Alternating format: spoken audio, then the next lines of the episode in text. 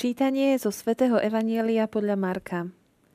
K Ježišovi pristúpili Zebedejovi synovia Jakub a Ján a hovorili mu Učiteľ, chceme, aby si nám splnil, o čo ťa poprosíme. On sa ich opýtal, čo chcete, aby som vám urobil? Oni mu povedali, daj, aby sme sedeli v tvojej sláve, jeden po tvojej pravici a druhý po lavici. Na to im Ježiš povedal, neviete, čo žiadate. Môžete piť kalich, ktorý ja pijem? Alebo môžete byť pokrstení krstom, ktorým som ja krstený? Oni mu vraveli, môžeme. Ježiš im povedal, kalich, ktorý pijem ja, budete piť. Aj krstom, ktorým som krstený ja, budete pokrstení. Ale dať niekomu sedieť po mojej pravici alebo po ľavici nepatrí mne. To dostanú tí, ktorým je to pripravené. Keď to počuli ostatní desiati, začali sa mrzieť na Jakuba a Jána. Ježiš si ich zavolal a povedal im Viete, že tí, ktorých pokladajú za vládcov národov, panujú nad nimi a ich veľmoži majú nad nimi moc. Medzi vami to tak nebude. Ale kto sa bude chcieť stať medzi vami veľkým, bude vašim služobníkom. A kto bude chcieť byť medzi vami prvý, bude sluhom všetkých lebo ani syn človeka neprišiel, aby sa dal obsluhovať, ale aby slúžil a položil svoj život ako výkupné za mnohých.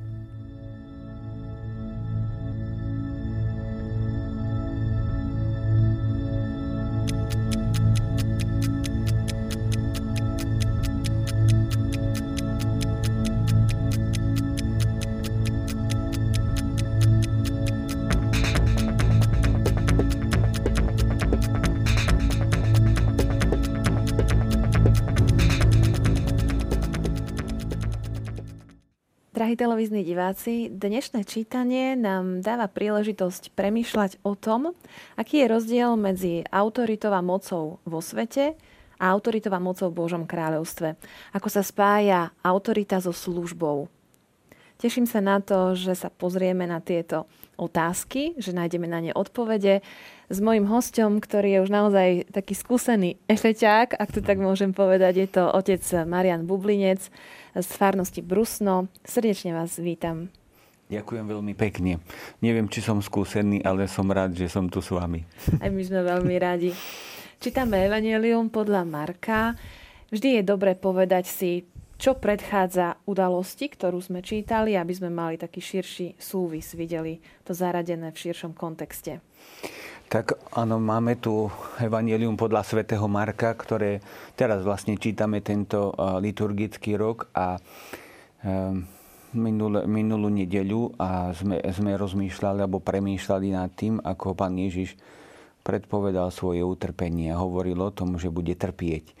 A túto nedeľu počúvame takú reakciu u učeníkov, v prvom rade dvoch učeníkov, Jakuba a Jána, práve na toto utrpenie alebo na túto predpoveď. A keby sa to otrhlo, tieto dve veci, tak ono by to tak nevyznelo veľmi dobre, alebo nevyznelo by tak všetko, čo chcel evangelista a Duch Svetý nám zrejme povedať. Preto je dobre vždy vedieť ten súvis, čo ide pred tým, čo ide potom a prečo práve evanelium podľa svätého Marka, pretože každý evangelista zase má tu svoje to svoje videnie Ježiša Krista, tú predstavu Ježiša Krista, tak ako mu to Duch Svety vnúkal, ale aj tak, ako ho formovali okolnosti, jeho myslenie, jeho výchova, všetko, čo dostal, tak to všetko vplýva na to, ako zostavil Evangelium. A e, Marek v tejto udalosti dáva tú otázku, daj, aby sme sedeli po tvojej pravici lavici, do úst e, Zebedejovým synom. A iní mm-hmm, evangelisti to dávajú do úst ich matke. Áno, prišla matka Zebedejových synov a ona ako keby sa prihovárala, robila protekciu svojim deťom. A teraz je niekedy možno otázka, že ako to bolo. Či sa to tá mama spýtala, či sa to oni spýtali sami pána Ježiša. E, musíme si uvedomiť, že evanielia nie sú taká kronika historická, ako sme my zvyknutí na dnes, že teraz takto presne to bolo, ale každý evangelista chcel zdôrazniť možno ten svoj pohľad, zdôrazniť niečo, čo on vlastne chcel v tej situácii tak povedať. Takže my to teraz ani nechceme riešiť, ani sa to nedá vyriešiť, ale môžeme tak povedať, aj napríklad iba poviem, že niekedy možno, že rodičia môžu pozbudovať svoje deti k takým ambíciám, ktoré nie sú celkom dobré alebo celkom ideálne, ale niekedy to sa dosť často stáva, ich tak hecujú, že ty si taký, taký, toto. Namiesto toho, aby ich ako tak usmernili tým správnym spôsobom, Takže to možno chcel zdôrazniť alebo poukázať na to jeden evangelista. Ale v Markovom evaneliu máme, že prišli sami dvaja títo Zebedejovi synovia a prosili Ježiša sami. Tá reakcia na Ježišove slova o svojej smrti a utrpení už predchádzajúce nedele bola jedna tá reakcia, že sa hádali o to, kto je väčší a teraz tu máme druhú reakciu, túžbu sedieť po pravici a lavici Ježišovej tak asi to veľmi nepotešilo pána Ježiša, keď do takejto situácie mm. oni prišli s touto témou. Ono máme vlastne práve v Evangeliu podľa svätého Marka máme tri situácie, keď pán Ježiš predpoveda svoje utrpenie o tom, že bude trpieť, že, e, že bude vydaný do rúk ľudí a teda všetko toto pán Ježiš predpovedá. A tie reakcie práve tých učeníkov sú veľmi zaujímavé, pretože ani jedna z tých reakcií nie je taká, že ideme spolu s tebou, alebo chceli by sme byť pri tebe v tej chvíli. Každá je vlastne o takom, o takom, že kto bude väčší, kto bude dôležitejší. Pri prvej reakcii dokonca Peter si ho zoberie na bok a povie mu, Bože, uchovaj, to sa ni, nikdy nesmie stať. Pán Ježiš mu vtedy povie, také tie slova, choď za mňa.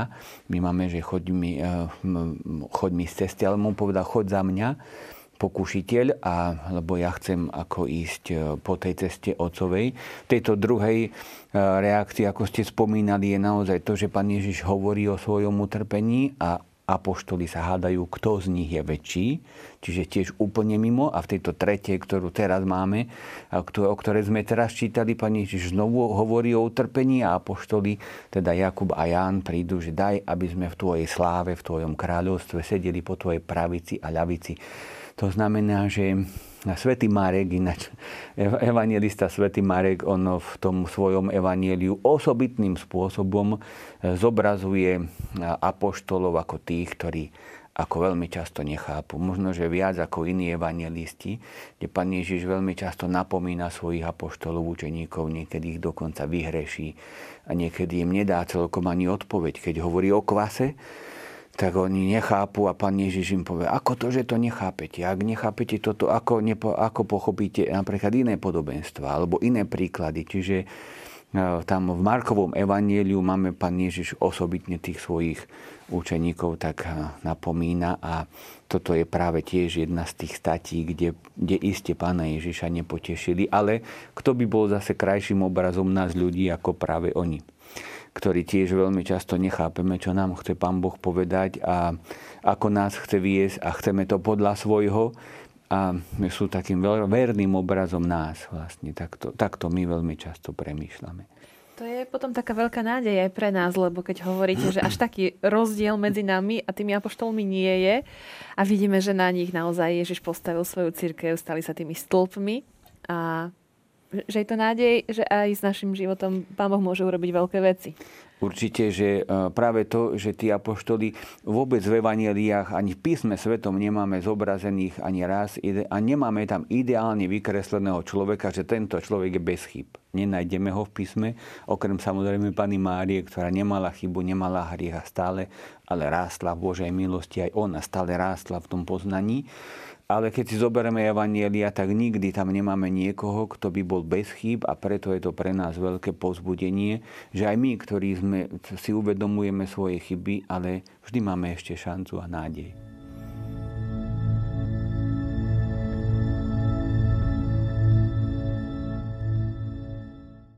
Jana Jakub hovorí Ježišovi, učiteľ, chceme, aby si nám splnil, o čo ťa poprosíme. Hovorili sme aj o tom, že tie reakcie boli tri rôzne na Ježišovo rozprávanie o jeho smrti. Ako by tí učeníci vždy zmenili tému.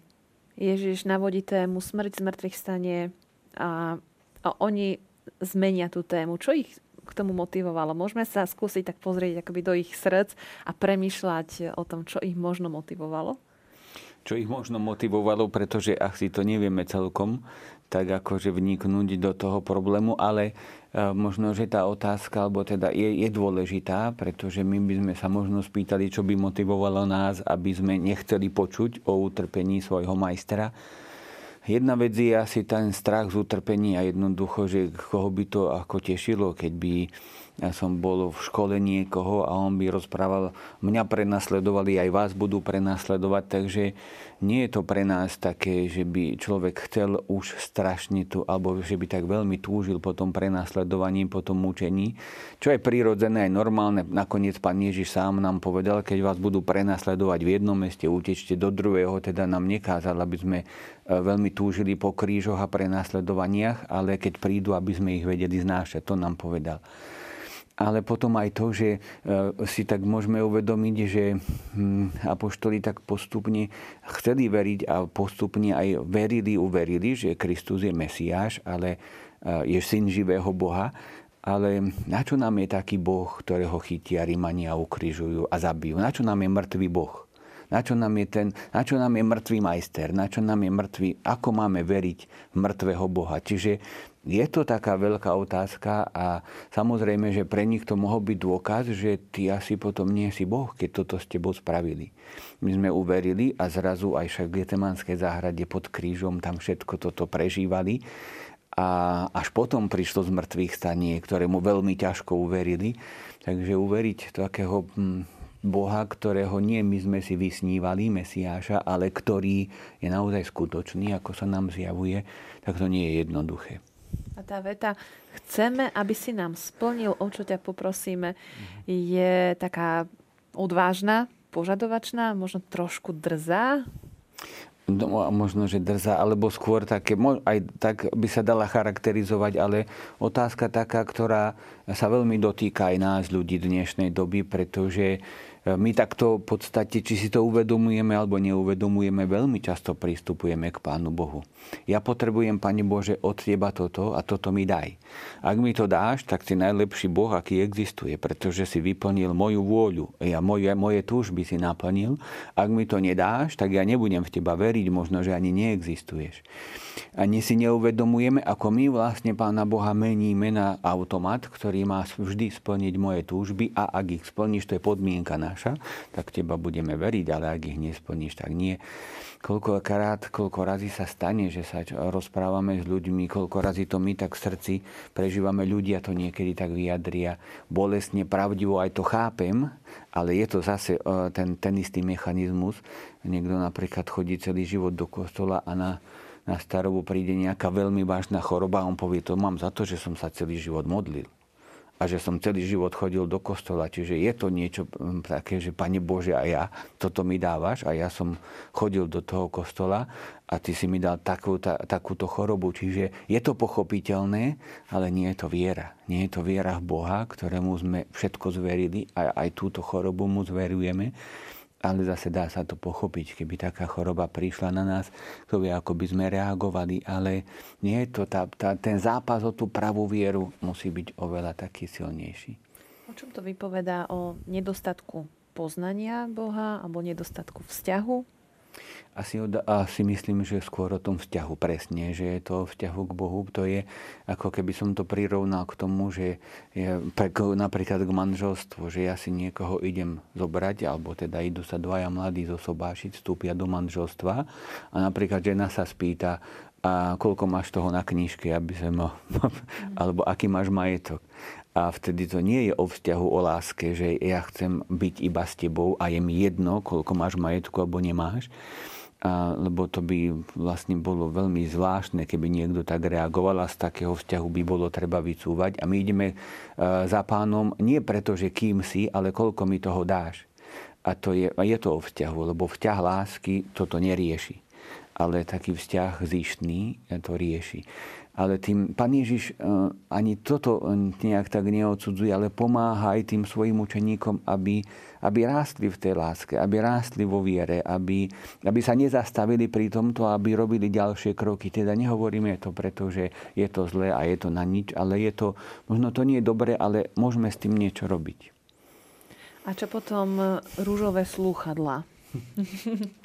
Ja som ich doniesol práve preto a práve, pre, práve preto rúžové, lebo niekedy používame ten výraz, že rúžové okuliare vidíme to, čo chceme a nevidíme to, čo nechceme.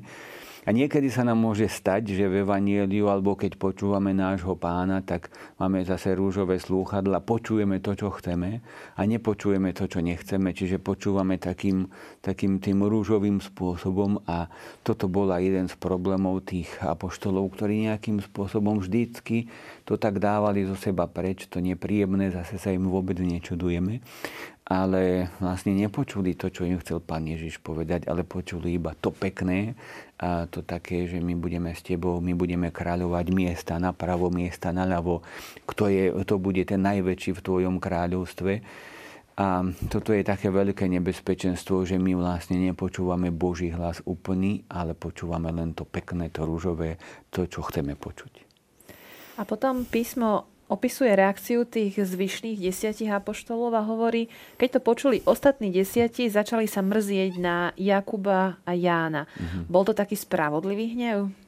Nemyslím si, že bol spravodlivý, skôr je to taký dôkaz toho, pretože sa namrzeli, nahnevali, skôr je to taký dôkaz toho, že aj my by sme tie miesta chceli, ale sme sa to báli povedať. Preto Jakub a Ján sú zase sympatickí aspoň v tom, že ako s tým, čo mali v srdci, tak prišli za pánom Ježišom. Možno, že si ho tiež zobrali trošku nabok, aby sa s ním porozprávali len tak oni dvaja aby to tí ostatní možno nepočuli, ale keď to začuli, tak tá reakcia bola taká, aká bola tých ostatných učeníkov, ale nejde, nejde tu zrejme o nejaký taký spravodlivý hnev, skôr je to o tom vyjadrenie toho, že aj my sme tu žili po tých miestach. Hambili sme sa to povedať, mali sme takú tú autocenzúru, že sa to asi nepatrí, ale tak v srdci sme potom túžili, lebo myslím si, že taká reakcia, keď eh, niekto robí zle, nejde správnym smerom, tak taká reakcia ktorá je správna a taká je, je skôr smútok. Že keby tam bolo napísané, že boli smutní z toho, že tí dvaja to ešte stále nechápu, tak by to bolo skôr o, tom, o tej myšlienke, o tom, o, tom, o tom poznaní Krista. Ale ak sa na niekoho nahnevám, tak je to mojom, o tom mojom egu.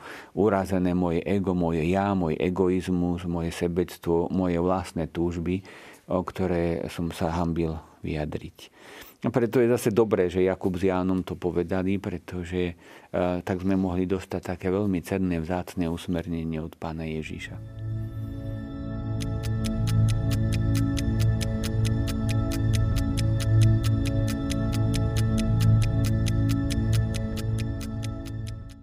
Keď sa na to pozeráme touto optikou, ako sme končili predchádzajúci blok, tak vlastne Jakub a ja nám vychádzajú z tohto príbehu ako tí sympatickejší oproti tým zvyšným desiatím, že oni boli aspoň úprimní.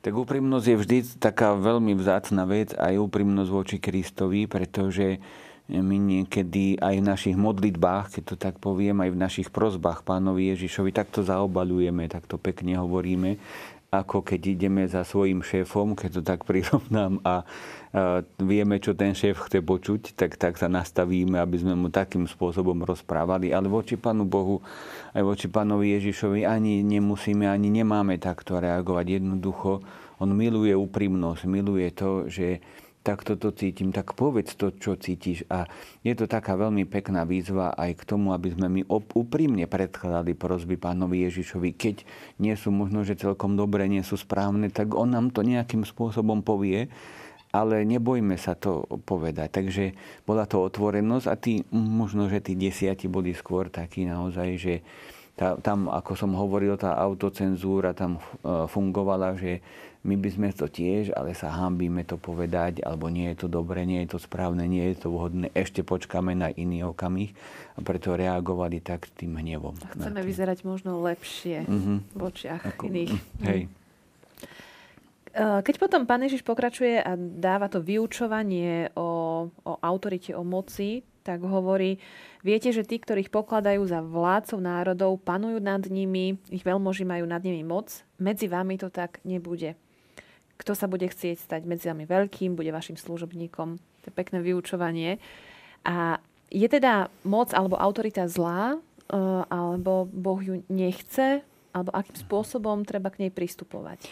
No, toto by nebolo správne, ak by sme to takto uzavreli samozrejme, že pán Ježiš chce autoritu vo svojej cirkvi, aj nám to povedal jasne. Petra ustanovil za hlavu, ustanovil nám biskupov, čiže cirkev je hierarchicky usporiadaná spoločnosť a bol by veľký, bolo by veľkým omylom teraz, že si spraviť z toho taký, taký že, nie, že každý si robíme to, čo sa nám práve tak vhodí, alebo to, čo sa nám zachce. Ale pán Ježiš s tým, že povedal, že áno, chcem autoritu, aj moc dal. Veď on dal moc vlastne e, tým, ktorí nás vedú, ktorí nás usmerňujú, ale chcel, a to je to veľmi dôležité, aby ten, kto bude na tých prvých miestach, alebo kto sa má chce, chce stať prvý, alebo sa stal prvým, aby zároveň bol tým sluhom tých všetkých ostatných a nie iba na papieri, nie iba ako pekná fráza, ale ako ten, ktorý ktorý naozaj slúži, ktorý naozaj sa skláňa k tým najchudobnejším a tým najbiednejším, alebo ku komukoľvek, kto to potrebuje. Teraz to neznamená, že keď nemáme medzi sebou najchudobnejších, nebudeme si slúžiť. Tomto je ťažko nájsť momentálne krajší príklad ako svätého otca Františka, ktorý, keď sme, pamätáme si, ako e, išiel na zelený štvrtok umývať nohy do väznice, a to bola sila, keď e, tí, tí väzni a tí ľudia všetci sa ho tam chceli dotknúť. Mi to naozaj pripadalo ako pána Ježiša, aspoň jeho rúcha.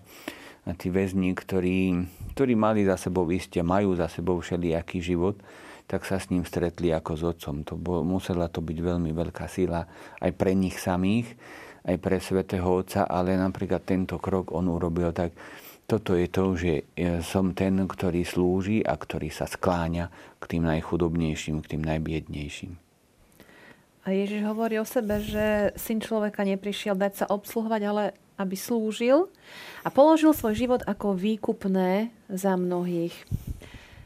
Ako si vysvetlíme to slovo výkupné a čo znamená, že Ježiš dáva svoj život ako výkupné? Toto je dosť taká otázka, možno, že aj na dlhé uvažovanie, aj na dlhú debatu a ani to neviem, ako vyriešiť, ani neviem, teda ja to osobne neviem vyriešiť to výkupné.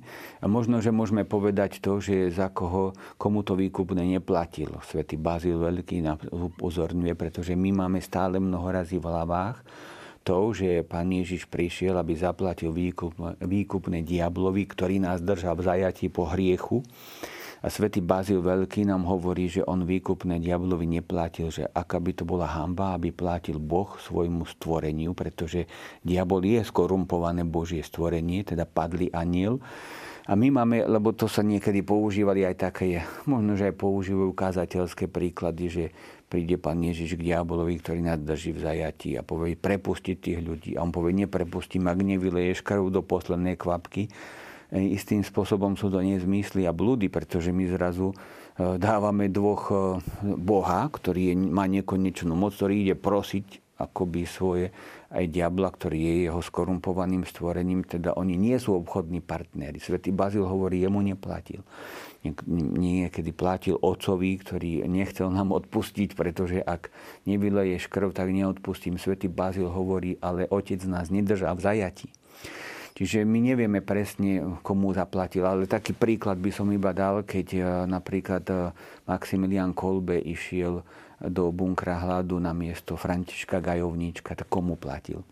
Za, za to, že, že ho zachránil. Platil tým fašistom, SS-akom, platil podľa mňa platil tomu Františkovi, e, tomu človekovi, za ktorého tam išiel. Čiže on vlastne dal svoj život za tohto konkrétneho človeka. Teda pán Ježiš tým spôsobom platil nám a platil v tom zmysle, lebo platil, vykúpil, e, spásil nás, zachránil. To znamená, že dal, dal, nám, tú, dal nám skôr tú, tú moc alebo tú túžbu, aby sme sa nebáli Boha a vrhli sa do jeho náručia. Pretože on ne, Pána Boha nebolo treba presviečať, aby nás miloval. On je láska.